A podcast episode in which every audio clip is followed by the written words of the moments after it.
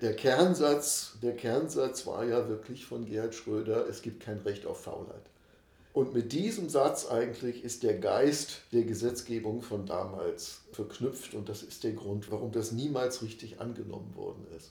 Also von der Bevölkerung niemals so richtig angenommen worden ist, jedenfalls von der potenziell Betroffenen, weil der immer so hinterschwingt, äh, eigentlich seid ihr faul und wir müssen euch aktivieren und zwingen.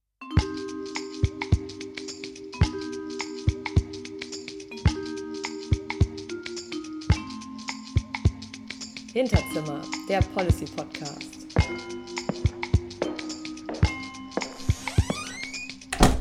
Herzlich willkommen zu einer neuen Folge von Hinterzimmer, dem Policy Podcast. Unser heutiger Gast ist Professor Dr. Matthias Knut. Herr Knut hat von 2007 bis 2011 die Forschungsabteilung Entwicklungstrends des Erwerbssystems im Institut Arbeit und Qualifikation der Universität Duisburg-Essen geleitet. Dort ist er seit 2016 weiterhin als Research Fellow tätig. Von 2011 bis 2017 war er Vorsitzender der Deutschen Vereinigung für sozialwissenschaftliche Arbeitsmarktforschung. Seine Arbeitsschwerpunkte sind vor allem Arbeitsmarktmobilität, Arbeitsmarktpolitik und international vergleichende Sozialpolitik. Herzlich willkommen, Herr Professor Dr. Knut. Schön, dass Sie sich heute die Zeit genommen haben. Wenn wir über Hartz IV, offiziell das Arbeitslosengeld II, sprechen, schwingen verschiedene Begriffe mit. Wohlfahrtsstaat, Arbeitslosenversicherung, Grundsicherung, Sozialpolitik. Worüber sprechen wir eigentlich genau, wenn wir Hartz IV sagen? Was steckt hinter diesem Begriff?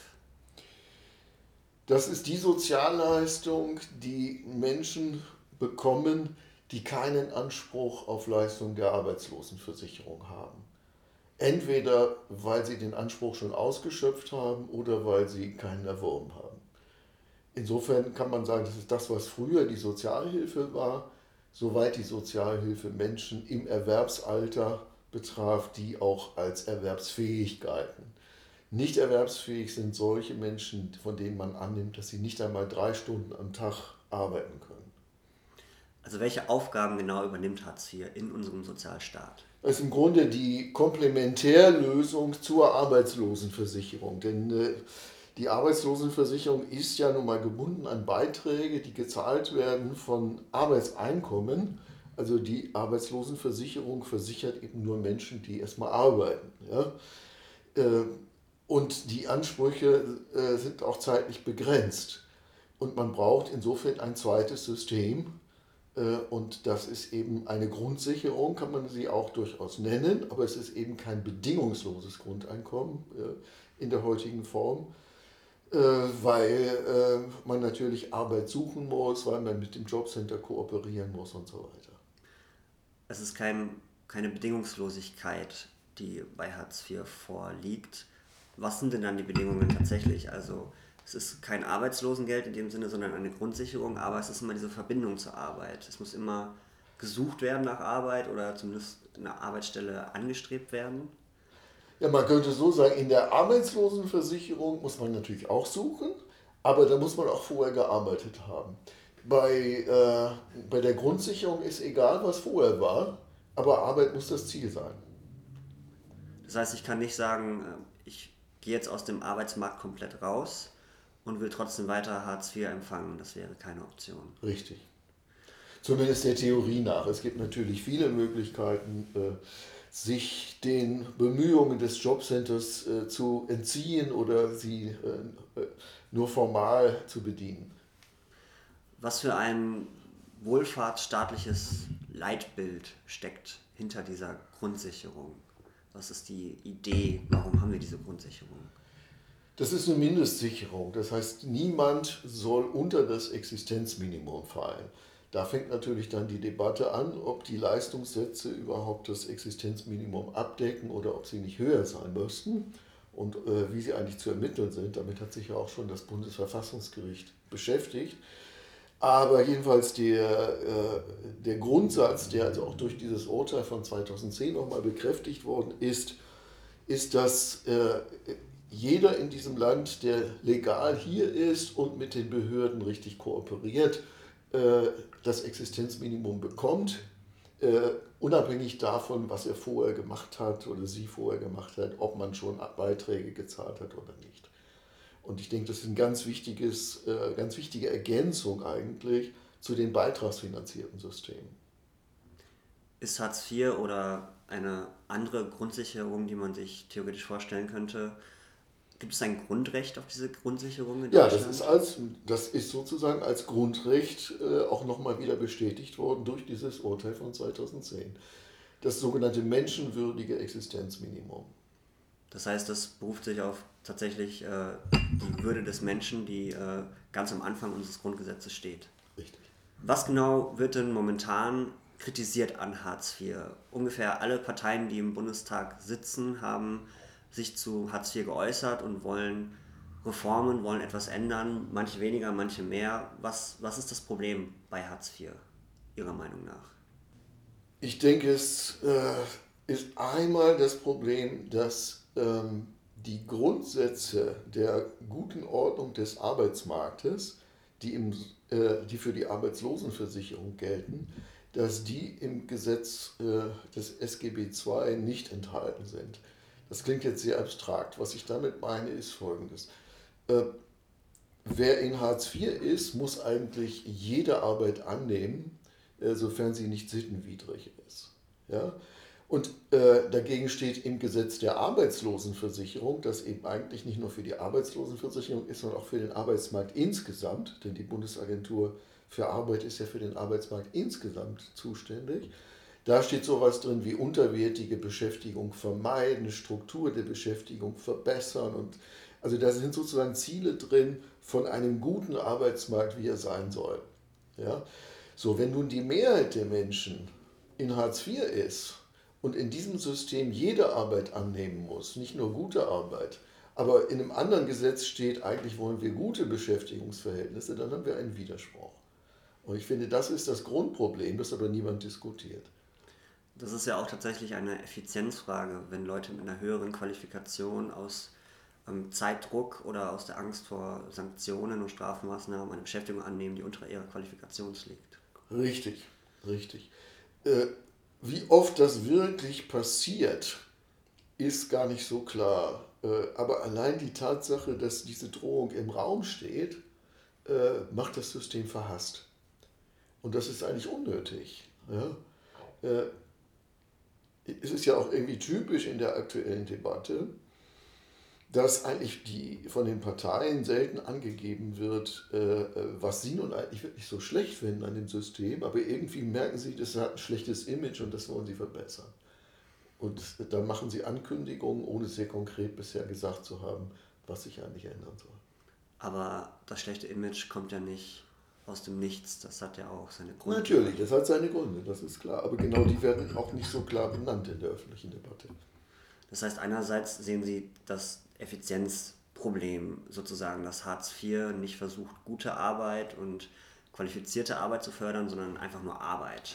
Richtig. Auf Teufel komm raus. Und das wäre ganz einfach zu lösen, indem man sagt, die, die großen Ziele, wir haben einen Arbeitsmarkt, egal ob die Menschen diese oder jene Leistung bekommen, und die Ziele, äh, die, die, die, Ziele, die im SGB III normiert sind, die gelten auch für das SGB II. Folglich muss die Zumutbarkeit im SGB II so reformiert werden, dass sie diesen Zielen nicht widerspricht. Und dann löst sich auch eine Menge schon von der Sanktionsdebatte, weil nämlich dann äh, niemand mehr sanktioniert werden kann, wenn er eine Arbeit annimmt, äh, die den Kriterien guter Arbeit widerspricht. Ist das wirklich das größte Problem, was ähm, an Hartz IV kritisiert wird, dass Leute in die falsche Arbeit kommen? Gibt es nicht eine große Gruppe von Langzeitarbeitslosen, denen eben gerade eine Qualifikation fehlt und wo es dann auch schwer wird, sie in eine Arbeit zu stecken, wo Völlig ihre richtig. Qualifikation nicht reicht, weil sie keine haben? Völlig richtig. Darum habe ich ja auch gesagt, äh, wie weit das in der Praxis wirklich passiert dass qualifizierte Menschen durch Hartz IV äh, in schlechte Arbeit gedrängt werden, das ist nochmal eine andere Frage. Aber allein der Anspruch des Systems, dass man das tun muss, macht es verhasst. So, das andere Problem, was Sie ansprechen, ist natürlich so, dass eben Menschen, die äh, mehr oder weniger aus dem Arbeitsmarkt rausgefallen sind, weil für ihre äh, Fähigkeiten einfach kein Bedarf mehr besteht, dass diese Menschen sich sammeln im Hartz-IV-System. Ja, das ist das große Problem natürlich. Und das kann man nur bedingt ändern, aber man äh, könnte zumindest äh, versuchen, einigen von ihnen äh, doch eine berufliche Qualifikation zu vermitteln. Und das wäre die nächste große Herausforderung. Und da passiert eben auch zu wenig. Also Sie haben das Gefühl, dass die Vermittlung von beruflicher Qualifikation in Hartz IV nicht ausreichend. Die reicht nicht aus, aber das liegt natürlich auch daran, dass es dafür keine Anreize gibt.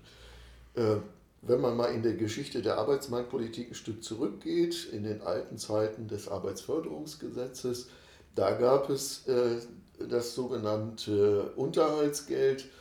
Das heißt, äh, wer, äh, wer an einer Weiterbildung teilnahm, bekam mehr Geld als jemand, der nichts machte. Ja?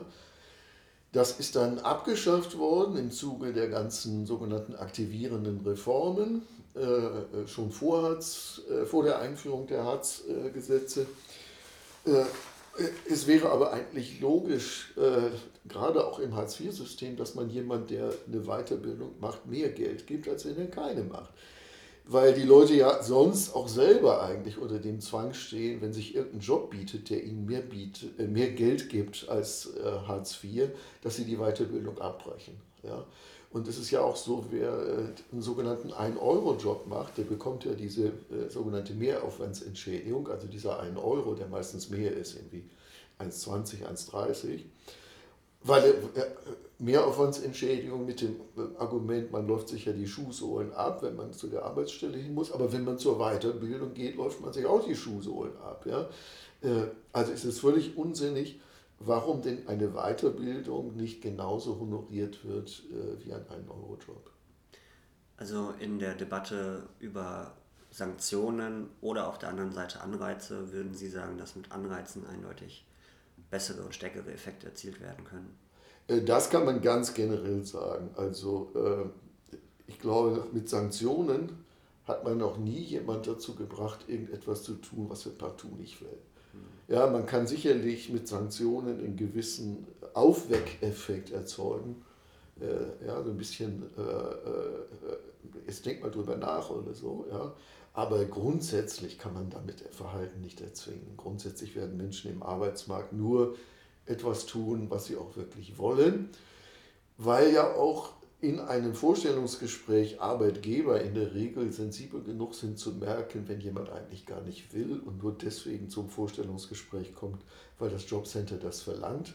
Solche Leute haben wenig Gefahr, eingestellt zu werden. Sanktionen sind natürlich sehr viel billiger als Anreize. Anreize sind dann ja natürlich oft Zahlungen und mit Strafe zu drohen kostet nichts. Monetäre Zahlungen schlagen auf den Geldbeutel mit Strafe zu drohen kostet nichts, aber äh, die Sanktionen dann tatsächlich rechtssicher zu administrieren, ist auch außerordentlich aufwendig in den Jobcentern. Äh, diese Kosten müsste man erstmal bilanzieren. Nun gehen wir noch mal einen Schritt zurück. Ich beziehe mich auf eine Ihrer Publikationen. Auf welchen Dogmen beruht denn unser Grundsicherungssystem in Deutschland? Ja, ich würde sagen, das ist ein bisschen widersprüchlich. Ich meine, das eine, das, das Grunddogma, wenn man so will, äh, ist ja durchaus das, was wir gerade besprochen haben, dass es ein Grundrecht ist. Ja? Ähm, aber dann sozusagen äh, als eine bestimmte politische Mode auf eine, aus einer bestimmten Zeit draufgesetzt, ist dann eben dieses äh, Fördern und Fordern ja, oder umgedreht, erstmal fordern äh, und äh, jetzt muss ich doch ein bisschen parteipolitisch werden. Äh, der, Kernsatz, der Kernsatz war ja wirklich von Gerhard Schröder, es gibt kein Recht auf Faulheit. Ja? Und mit diesem Satz eigentlich ist der Geist der Gesetzgebung von damals äh, verknüpft und das ist der Grund, warum, äh, äh, warum das niemals richtig angenommen worden ist also von der Bevölkerung niemals so richtig angenommen worden ist, jedenfalls von der potenziell Betroffenen, weil der immer so hinterschwingt, äh, eigentlich seid ihr faul und wir müssen euch aktivieren und zwingen. Ja? Und genau das funktioniert nicht. Also fassen wir nochmal zusammen, welche Eigenschaften, grundlegende äh, Bedingungen denn eine Grundsicherung erfüllen müsste. Das wäre die Existenzsicherung einmal, das, das Grundrecht sozusagen, die Würde des Menschen dann soll sie Anreize setzen, dass die Leute wieder in Arbeit kommen. Ja. Im besten Fall. Dann sollte sie vielleicht effizient sein, kostensparend, weil es um das Geld der Steuerzahler geht. Und vielleicht Anreize nicht nur monetärer Art. Vor allen Dingen, was, was ich vermisse, ist sowas wie ein positives Versprechen. Ja? Also äh, im, im, Gesetz ist eigentlich nur, die Leute müssen arbeiten, damit sie dem Staat nicht auf der Tasche liegen. Es fehlt völlig diese Vision, die wir im SGB III durchaus haben, dass nämlich Arbeit was Gutes ist. Ja? Ein ganz wesentlicher, äh, ganz, ganz wesentlicher Modus der, der gesellschaftlichen Teilhabe.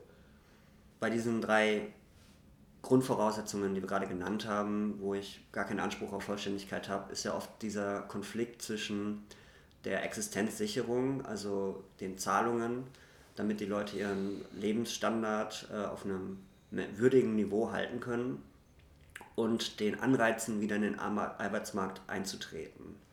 Also wenn ich zu viel Geld bekomme, ohne zu arbeiten, habe ich keinen Anreiz, Arbeit aufzunehmen. Wie kann man diesen Widerspruch sinnvoll auflösen? Man kann ihn nur dadurch auflösen, dass man, äh, dass man höhere Löhne hat, die tatsächlich so einen Anreiz bieten. Und insofern verstehe ich auch äh, eine gewisse Zurückhaltung bei der Erhöhung der, äh, der Regelsätze. Das muss irgendwo im Verhältnis natürlich sein zu den Löhnen, die erzielbar sind. Und damit sind wir dann äh, bei der Mindestlohnregulierung.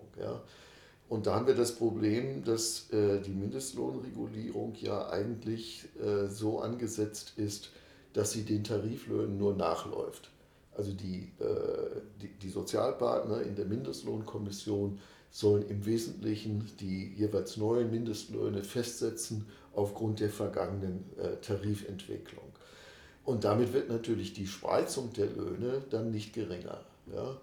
Äh, und das ist ein, ein Problem, was ja ansteht. Es gibt ja auch die Debatte über den Mindestlohn. Äh, äh waren ja Zahlen von 12 Euro in die Welt gesetzt. Ja. Und die Frage ist halt, ob, äh, ob es möglich ist, ohne äh, die Sozialpartner sozusagen zu desavouieren und aus ihrer Rolle in der Mindestlohnkommission nun gleich wieder rauszuwerfen, äh, so etwas zu, hinzukriegen wie eine etwas überproportionale Anhebung die dann dazu führt, dass also die untersten Löhne etwas stärker anziehen äh, als die Lohnentwicklung insgesamt. Damit wäre dann auch Raum äh, für Anreize.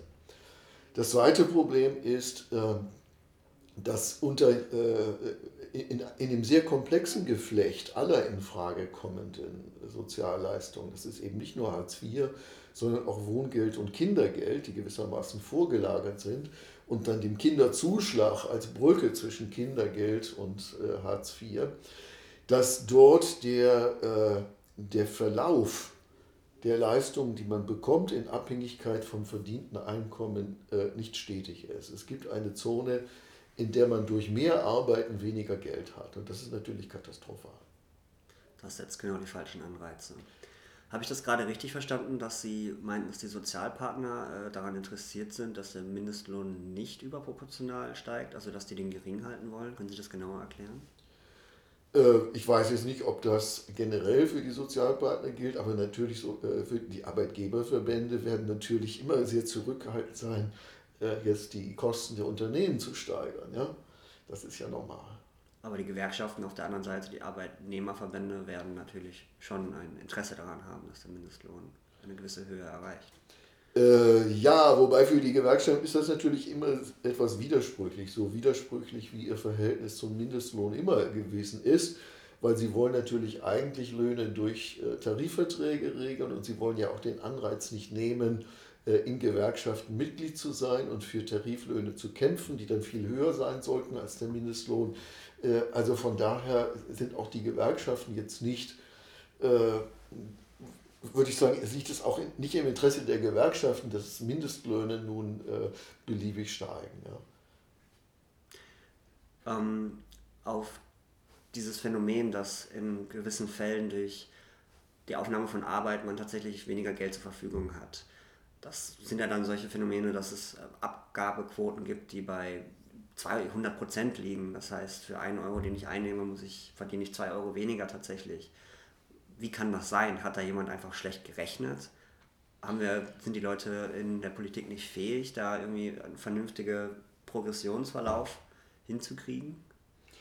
Ja, es liegt zum Teil auch daran, dass die Art und Weise, wie Einkünfte erfasst werden, in den verschiedenen Sozialleistungssystemen unterschiedlich sind. Und dass es eben äh, damals, als man Hartz IV einführte, nicht gleichzeitig alle anderen äh, Leistungen entsprechend äh, angepasst wurden, sondern es wurde nur einfach gesagt, die anderen sind vorrangig. Äh, aber wenn man in Hartz IV kommt, dann ersetzt das alle anderen. Ja? Äh, und in der Tat äh, hat es viele Jahre gedauert, bis man überhaupt mal von der Wissenschaft aus ein Dokument gehabt hat. Die Bertelsmann Stiftung hat das, glaube ich, vor zwei Jahren gemacht, wo genau diese Nettoeinkommensverläufe äh, mal genau aufgezeigt worden sind. Das heißt, das Ganze ist so kompliziert, äh, dass es die Fähigkeit äh, der Politik übersteigt. Man kann es nur mit äh, äh, Simulationsrechnungen machen und das ist sozusagen im parlamentarischen Verfahren gar nicht mehr äh, greifbar irgendwie. Ja. Was natürlich auf der anderen Seite auch nachvollziehbar ist, weil wir in unserer Demokratie natürlich immer auf den Kompromiss gucken und ein Gesetz oft nach dem anderen verabschiedet wird. Und um das quasi sinnvoll zu regeln, müssten wir alle Leistungen zusammen mit einem Blick sehen und dann sinnvoll Richtig. entscheiden. Das heißt, wir brauchen eigentlich eine zusammen also wir müssen das alles zusammenfassen und vielleicht in ein System integrieren, vielleicht auch in eine einzige Zahlung, die all diese Eigenschaften berücksichtigt. Ja, das ist, ist so die Frage, weil äh, ich meine gleichzeitig, solange, solange Hartz IV äh, mit einem gewissen Stigma ja auch verbunden ist, ist es, sind ja viele Niedrigverdiener doch froh, wenn sie sich durch Wohngeldbezug davon befreien können. Wenn Sie jetzt alles in einen Topf werfen, dann werden ja alle, die irgendwas äh, an Leistung beziehen wollen, zu Kunden des Jobcenters. Naja, man kann es auch andersrum sehen. Dann wird quasi Hartz IV aufgesogen vom Kindergeld, vom Wohngeld und von allen anderen Transferleistungen. Und dadurch, dass jeder eine Transferleistung bezieht, wirklich, eigentlich, eigentlich fast jeder, na gut, nicht jeder, aber zumindest jeder, der Kinder hat, würde diese Transferleistung beziehen würde quasi dieses Stigma wegfallen, weil es nur noch die Höhe der Transferleistung ist und die ist natürlich nicht einsehbar. Gut, dann sind sie natürlich sehr nahe irgendwie bei so Grundeinkommensvorstellungen. Ja. Aber es ist ja nicht bedingungslos. Und, und es, ja. ja. Ja, ja, das gut. ist der Unterschied. Ja gut, Wohngeld ist an für sich bedingungslos. Man, ja, man muss, muss wohnen. Man, man muss, wohnen. Ja. ja. okay. Kindergeld, man braucht Kinder. Ja, ja, okay. So gesehen, ja. Und die Höhe äh, variiert dann natürlich aufgrund dieser Eigenschaften. Also es ist keine Pauschalzahlung. Ja, das stimmt. Und es wäre natürlich mit Sicherheit auch eine äh, bürokratisch eine Vereinfachung, mit Sicherheit. Allerdings äh, wäre das natürlich ein riesiges Projekt, weil es unglaublich verschiedene ähm, Prozesse sind und Behörden und das zusammenzufassen. Das ist eine weitere, äh, ich meine, die Frage ist ja auch immer, wer, wer finanziert diese oder jene Leistung? Und das ist ja zum Teil unterschiedlich. Und das macht es auch so schwierig, das in einem Guss zu reformieren. Also man kann sagen, dass es eine extrem große Aufgabe ist, das zu vereinheitlichen. Aber es wäre mit Sicherheit auch mit äh, Kosteneinsparungen verbunden, so ein Projekt. Ja. Schätzen Sie das auch so ein? Ja, ich denke, dass, äh, äh also auf jeden, ich, es, auf jeden Fall würde sozusagen ein, ein äh, ein Nettoeinkommensverlauf im Verhältnis zum Bruttoeinkommensverlauf, der, der äh, linear ist und vor allen Dingen Anreize äh, dazu setzt, Vollzeit zu arbeiten, wäre auf jeden Fall hilfreich. Und äh, das IAB hat jetzt gerade kürzlich ein Modell dazu vorgelegt, was ich auch sehr interessant finde. Können Sie kurz umreißen, was da die Besonderheit ist, was anders ist an diesem Modell? Äh, das kriege ich jetzt so aus dem Kopf nicht hin. Nein, das okay. ist, äh, ähm, zu dem aktuellen, zu der aktuellen Grundsicherung, die wir haben, Hartz IV, würden Sie sagen, dass es da Korrekturen braucht oder brauchen wir wirklich ein neues System, was von Grund auf neu gedacht wurde für die Grundsicherung? Ich glaube, dass ein neues System von Grund auf nicht so viel anders sein kann. Ja? Weil am Ende bleibt es ja dabei, äh, dass es eben eine Mindestsicherung ist, äh, die dann eintritt, wenn keine Versicherungsleistungen bestehen. Ja? Äh, und solange wir daran festhalten, dass es eine Arbeitslosenversicherung gibt, was ich für sehr, sehr wichtig halte, wird es diese beiden sogenannten Rechtskreise geben müssen. Ja? Wir haben jetzt über viele Änderungen gesprochen und ich glaube, die sind ja auch schon sehr weitreichend, über die wir gesprochen haben. Aber der Traum der Politiker, dass äh, irgendwann niemand mehr von Hartz IV sprechen würde, das glaube ich nicht, weil irgendwie das ist so schön kurz und knapp. Äh, und ich glaube, dass äh, die Bezeichnung wird bleiben, auch wenn kein Mensch mehr weiß, warum das so heißt. Ich meine, in unserem Gespräch benutzen wir ja auch den Begriff Hartz IV, obwohl wir genauso gut Arbeitslosengeld II sagen können. Richtig. Aber gut, Hartz IV beinhaltet ja auch äh, das Sozialgeld, also das, was die Kinder bekommen. Ja, das, das ist ja Teil des Systems. Ja. Wir haben gerade schon über das Fordern und Fördern gesprochen. Das ist ja Teil dieses Konzeptes äh, aktivierenden Staates. Was, was genau versteckt sich hinter diesem Begriff? Ja, man kann das positiv und eher kritisch sehen. Äh, positiv würde heißen, äh, weg von einer bloßen Passivierung und Versorgung. Und äh, die ist ja insbesondere dadurch eingetreten, äh, dass wir so in den 80er, 90er Jahren den Strukturwandel im Wesentlichen durch Stilllegung von Arbeitskraft bewältigt haben. Ja? Also Leute, die rausfielen aus dem Arbeitsleben, gingen in Vorruhestand. Äh, und das äh, zu überwinden, finde ich positiv weil das äh, finanziell ja dann auch unhaltbar wurde und weil im Grunde die Menschen, die meisten Menschen auch damit nicht so völlig glücklich waren. Ja. Wie Sie gerade schon angesprochen haben, dass die Arbeit auch andere Effekte hat, richtig, gesellschaftlich eingebunden zu sein. Richtig, richtig. Ja. Das finde ich die, eine positive Seite daran. Die, die negative Seite daran ist irgendwie so die Unterstellung, äh, wenn, wir, wenn wir nichts von euch fordern, dann seid ihr passiv. Ja? Äh, und zum Teil auch wirklich so, äh, ja, dass der Staat sich aus der Verantwortung nimmt und sagt, äh, äh, ja, Arbeits, letztlich seid ihr für Arbeitslosigkeit selbst verantwortlich und so weiter. Ja. Äh, also das ist eine etwas zweischneidige Geschichte, dieses Aktivierungsparadigma. Und ich glaube, wir äh, kommen auch allmählich darüber hinaus. Das Aktivierungsparadigma, wie Sie es nennen, das macht natürlich nur Sinn, wenn wir tatsächlich ähm, in der Wirtschaft genug offene Stellen haben für die Anzahl der Menschen, die arbeitslos sind. Wenn wir nur halb so viele Stellen haben wie Arbeitslosen, dann können wir die Leute noch so viel aktivieren. Es gibt einfach keine Stellen, auf die sie passen würden. Und dann ist es auch nicht die Schuld der Arbeitslosen, weil das ist eindeutig eine konjunkturelle Sache und man kann ihnen dann nicht vorwerfen, zu faul zu sein und deswegen keinen Job zu finden. Sie haben gerade schon gesagt, dass Sie kein ähm, großer Fan von Sanktionen sind, sondern ähm, eher Anreize als den sinnvollen Weg finden, Leute in Arbeit zu bringen. Ähm, Anreize, wie wir auch gerade schon angerissen haben, sind dann oft monetärer Art. Gibt es überhaupt andere Formen von Anreizen außer Geldzahlungen, die Leute in Arbeit bringen können? Ja. Die kann der Staat kaum schaffen, ne? aber ähm, ich denke schon, wichtiger als Geld letztlich ist natürlich äh, dass, dass Menschen sowas wie einen positiven Lebensentwurf verbinden mit der Aufnahme von Arbeit.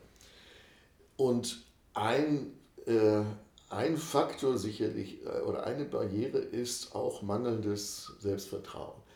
Also laut Umfragen ist es ja so, dass die meisten Menschen, die Hartz IV beziehen, durchaus arbeiten wollen. Aber häufig dann doch, wenn es konkret wird, Angst kriegen. Ja, und das liegt mit, äh, an negativen Erfahrungen, die sie in ihrem Leben gemacht haben, an, äh, äh ne, an möglicherweise an Misserfolgserfahrungen schon in der Schule und so weiter. Ja.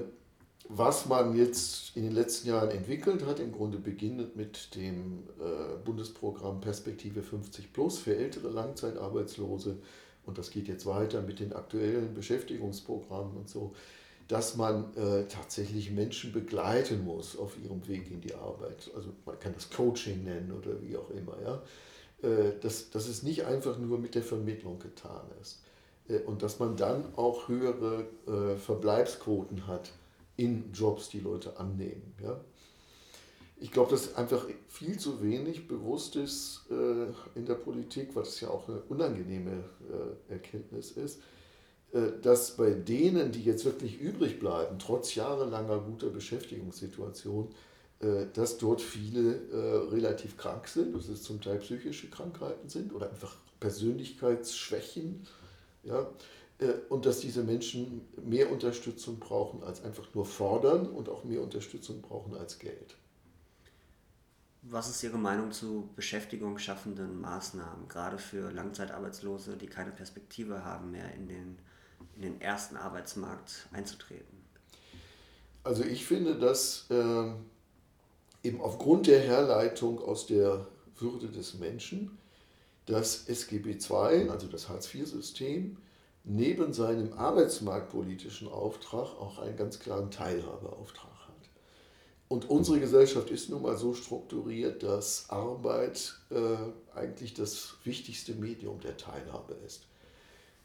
Das muss nicht in jeder Gesellschaft so sein und das muss auch nicht äh, auf alle Zukunft so sein, aber in der Zeit ist es eigentlich ziemlich klar, dass das noch so ist. Und deswegen würde ich sagen, wenn, äh, wenn der Markt entweder nicht genug Arbeit anbietet oder schlicht und einfach nicht die Arbeit anbietet, die diese Menschen tun können, dann äh, ist es Auftrag, Auftrag des SGB II, Arbeit zu schaffen und Teilhabemöglichkeiten zu schaffen. Und das ist eigentlich auch die Logik des Teilhabechancengesetzes, der Ergänzung des äh, SGB II, die jetzt zum 1. Januar in Kraft getreten ist, womit 150.000 Arbeitsplätze geschaffen werden sollen.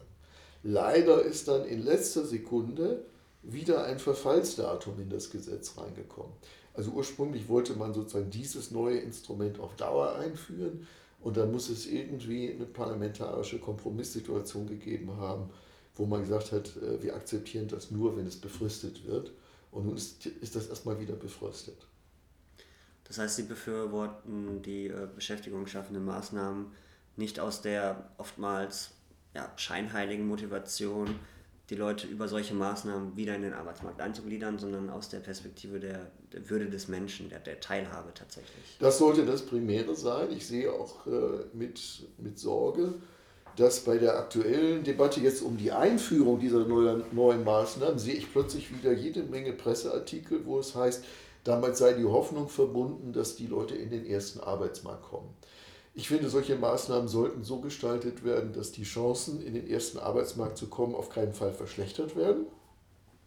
Deswegen müsste auch eine Qualifizierung äh, eine größere Rolle spielen. Das ist ja auch im Gesetzgebungsprozess sogar noch verbessert worden gegenüber dem ursprünglichen Entwurf. Also es steht jetzt etwas mehr für Qualifizierung zur Verfügung und so weiter. Also natürlich sollte der erste Arbeitsmarkt das Ziel sein. Aber die Frage, ob solche Instrumente sinnvoll sind, ob sie am Ende erfolgreich waren oder gescheitert sind, sollte sich nach der Teilhabe bemessen und nicht nach den Übergängen in den ersten Arbeitsmarkt. Denn wir wissen aus allen bisherigen Erfahrungen, diese Übergänge können nur gering sein. In Bezug auf die Würde des Menschen wird ja oft kritisiert, dass ähm, die aktuelle Art und Weise, wie äh, Jobcenter mit Hartz-IV-Empfängern umgehen, dass man regelmäßig ähm, quasi Termine wahrnehmen muss und dass da eine gewisse Gängelung sozusagen im Raum steht, eine gewisse unwürdige Behandlung. Sehen Sie das auch als ein Problem beim aktuellen System? Das kommt immer darauf an, äh, zu welchem Zweck Termine gemacht werden. Also wenn bei diesen Terminen äh, ernsthaft was Sinnvolles besprochen werden kann, finde ich diese sinnvoll. Ich bin insofern auch nicht, das muss ich vielleicht nochmal zum Thema Sanktionen sagen, ich bin nicht für das Abschaffen jeglicher Sanktionen. Die meisten Sanktionen werden ja tatsächlich auch ausgesprochen wegen solcher Terminversäumnisse. Ich finde, es ist ein positiver, äh, ein Fortschritt der Harzreform gewesen, dass man weggekommen ist äh, von der äh, Regel des vollen Flurs. Das heißt, alle, die was wollen, sitzen auf dem Flur und äh, man arbeitet das den Tag über ab, hin zu einem System mit Terminvereinbarung. Und um dieses System von Terminvereinbarung zu verteidigen gegen die Nachlässigkeit der Menschen, müssen meines Erachtens auch Sanktionen möglich sein. Allerdings finde ich, äh, im Moment ist das Problem, dass gerade diejenigen, die sich gegen Sanktionen nicht wehren können, weil sie irgendwie der Sprache nicht mächtig sind oder weil sie so viel Angst haben, dass sie einfach nicht reagieren, dass die sanktioniert werden. Ja? Äh, und da müsste ein Mechanismus eingeführt werden, dass man schaut, ist, sind denn diese Menschen überhaupt in der Lage, dem Termin nachzukommen?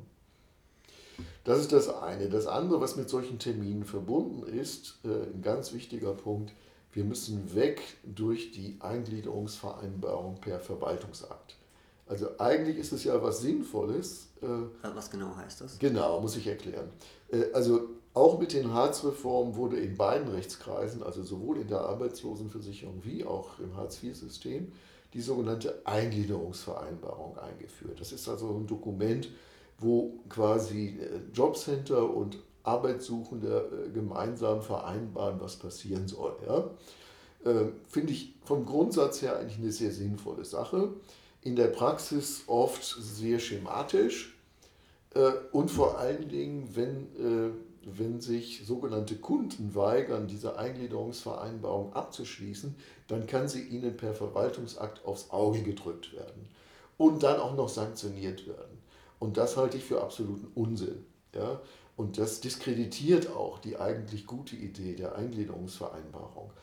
Äh, denn etwas, was ich per Verwaltungsakt aufs Auge gedrückt kriege, ist keine Vereinbarung. Und wenn man es mir aufs Auge drücken kann, bin ich auch kein Kunde.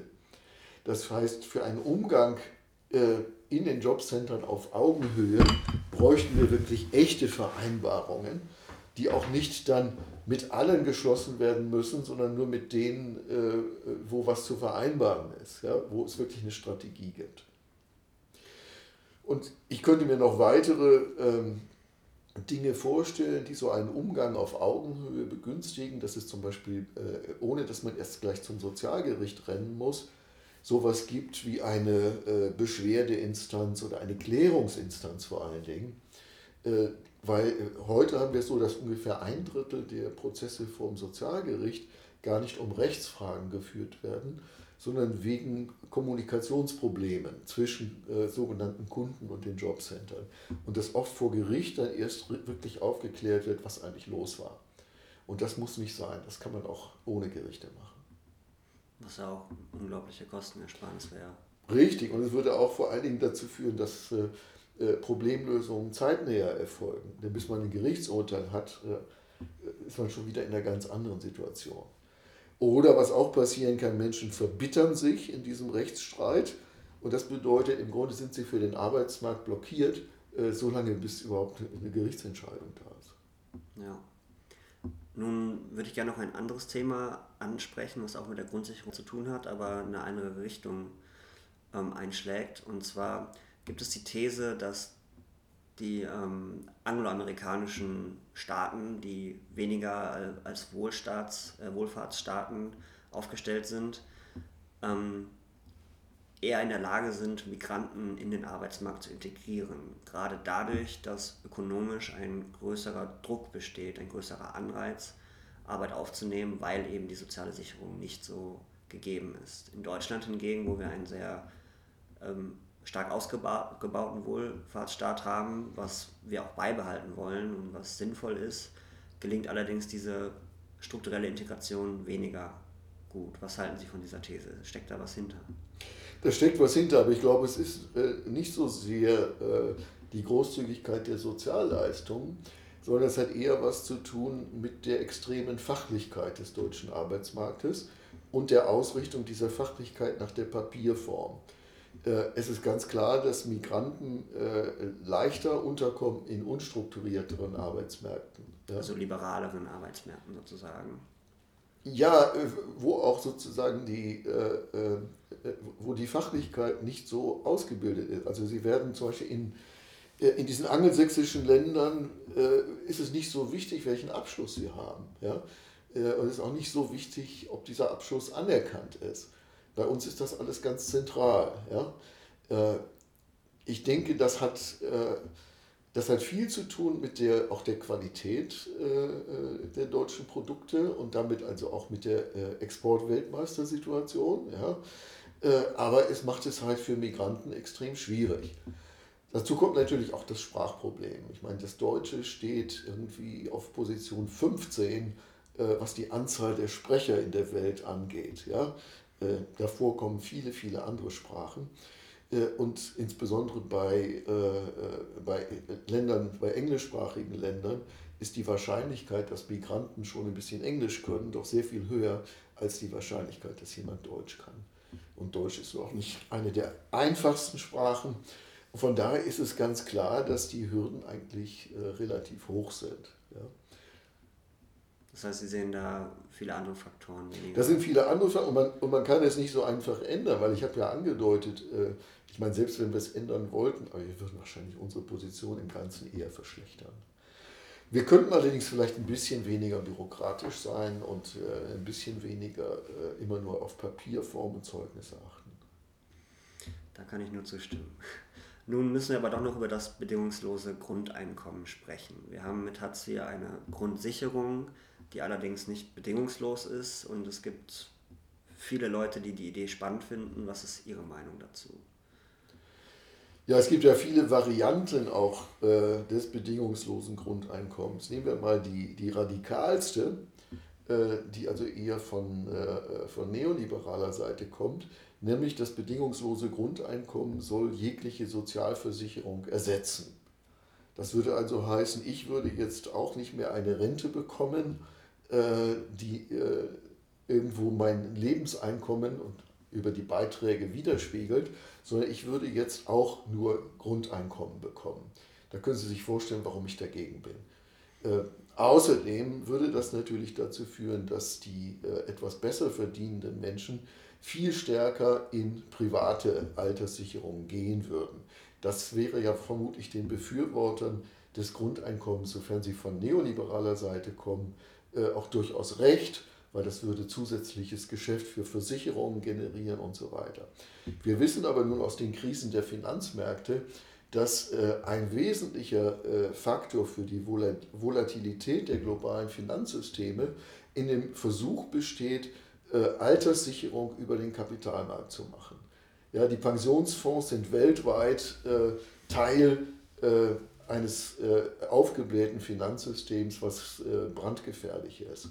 Dagegen ist die gute alte beitragsfinanzierte äh, äh, Rentenversicherung äh, hier relativ unempfindlich, ja, weil sie immer aus den laufenden Beiträgen gezahlt wird. Und selbst wenn wir eine Währungsreform haben, gut, dann, dann haben wir plötzlich äh, andere Rentenhöhen und andere Beiträge, aber was immer reinkommt, kann auch wieder verwendet werden. Ja. Von daher ist dieses System viel krisenfester. Ich glaube also sehr stark an das System der Sozialversicherung und glaube überhaupt nicht an die, äh, äh, an die Absicherung durch Finanzmärkte. Und äh, deswegen kann ich mir nicht vorstellen, dass das Grundeinkommen Sozialversicherung generell ersetzen sollte.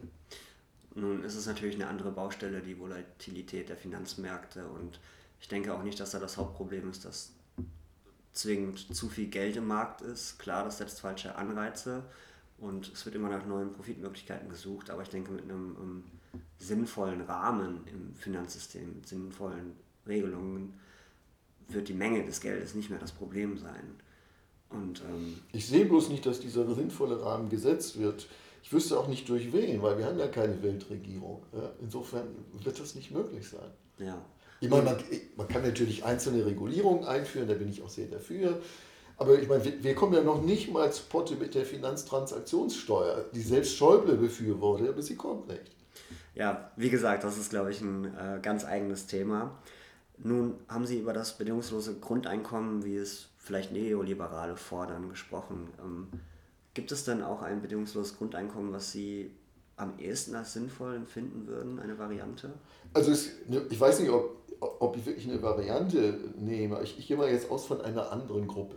Es gibt sozusagen, äh, also eine, ich denke, eine starke Gruppe von Befürwortern sind junge Kreative, also Leute im Bereich äh, Design, Schauspiel, Musik und was weiß ich, äh, die nicht genug verdienen, um davon zu leben, die deshalb oder die immer wieder Unterbrechungen haben, die auch nicht, äh, entweder nicht abhängig arbeiten oder nicht lange genug abhängig arbeiten, um, bei, äh, um Ansprüche gegenüber der Arbeitslosenversicherung äh, zu erwerben, die deshalb also immer wieder zum Jobcenter gehen, die feststellen, dass dort äh, für ihre Berufe und ihre Belange überhaupt kein Interesse, äh, kein Verständnis besteht, dass man sie in irgendwelche Jobs drängen will, die sie nicht wollen, die äh, nicht ihren beruflichen Träumen entsprechen und die sagen natürlich, ja, wenn ich ein Grundeinkommen hätte, dann wäre ich frei, mein Atelier, meine Filmfirma, meinen Podcast, was immer,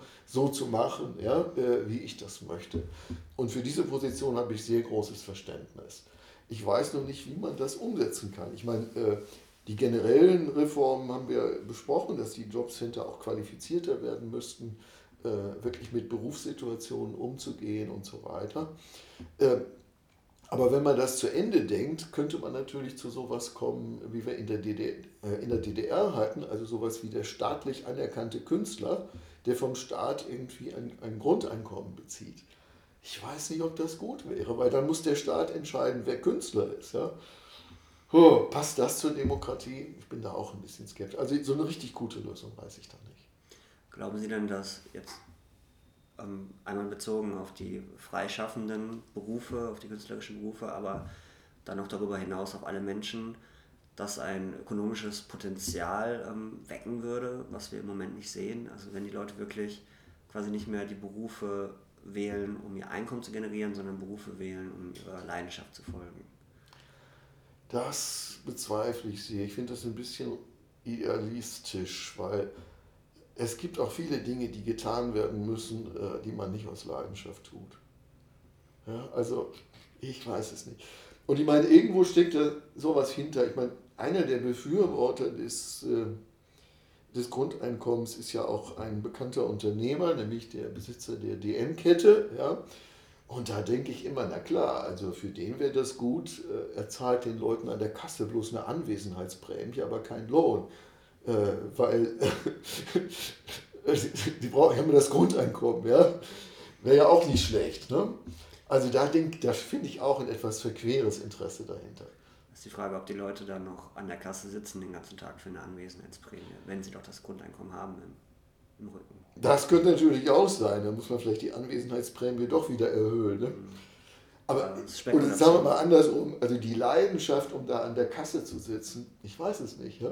Ich meine, äh, nichts gegen DM, die Arbeitsbedingungen sollen gut sein, die Ausbildung ist auch gut. Das, das will ich jetzt gar nicht kritisieren. Das ist kein, keine Skandalbude. Ne? Aber äh, ich weiß nicht, warum man da das Grundeinkommen braucht. Nun würde ich Sie gerne am Ende noch nach drei Buchempfehlungen für unsere Zuhörer fragen. Da hätte ich wirklich drei sehr interessante Bücher. Und zwar einmal von Andreas Röder, Wer hat Angst vor Deutschland? Dieses Buch äh, behandelt die wechselseitigen Wahrnehmungen und Befindlichkeiten der von europäischen Ländern äh, in irgendwie den letzten 500 Jahren Geschichte, äh, besonders natürlich in den letzten 100 Jahren. Äh, und man versteht dann sehr viel über die äh, Krise der Europäischen Union und über den Brexit und so weiter. Und man kann daraus auch sehr viel lernen äh, zu der Frage, äh, wie Deutschland jetzt eigentlich agieren sollte in Europa. Äh, ich glaube, dass das ein wirklich sehr, sehr wichtiges Buch ist, um auch sozusagen Deutschland mit den Augen der anderen zu sehen. Ein zweites Buch, was ich empfehlen würde, ist von Michael Lüders, Die den Sturm ernten, wie der Westen Syrien ins Chaos stürzte. Und es geht nicht nur um Syrien, sondern um die ganze Region und um die Interessen dort und äh, wenn man dieses Buch gelesen hat, kann man aktuelle Meldungen äh, wie zum Beispiel Rückzug der USA aus Syrien oder doch nicht so ganz und wie steht die Türkei, wie steht Iran, wie steht Russland dazu, kann man solche Dinge wesentlich besser einordnen. Und das dritte Buch, das führt wieder zurück zu unserem Thema, das ist nämlich von Bettina Grimmer und heißt Folgsamkeit herstellen eine Ethnographie der Arbeitsvermittlung im Jobcenter.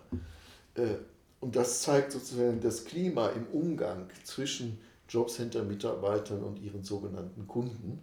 Äh, und das äh, erklärt, glaube ich, sehr viel, warum das System unbeliebt ist. Damit bedanke ich mich ganz herzlich. Vielen Dank, dass Sie sich die Zeit genommen haben. Bitte, bitte.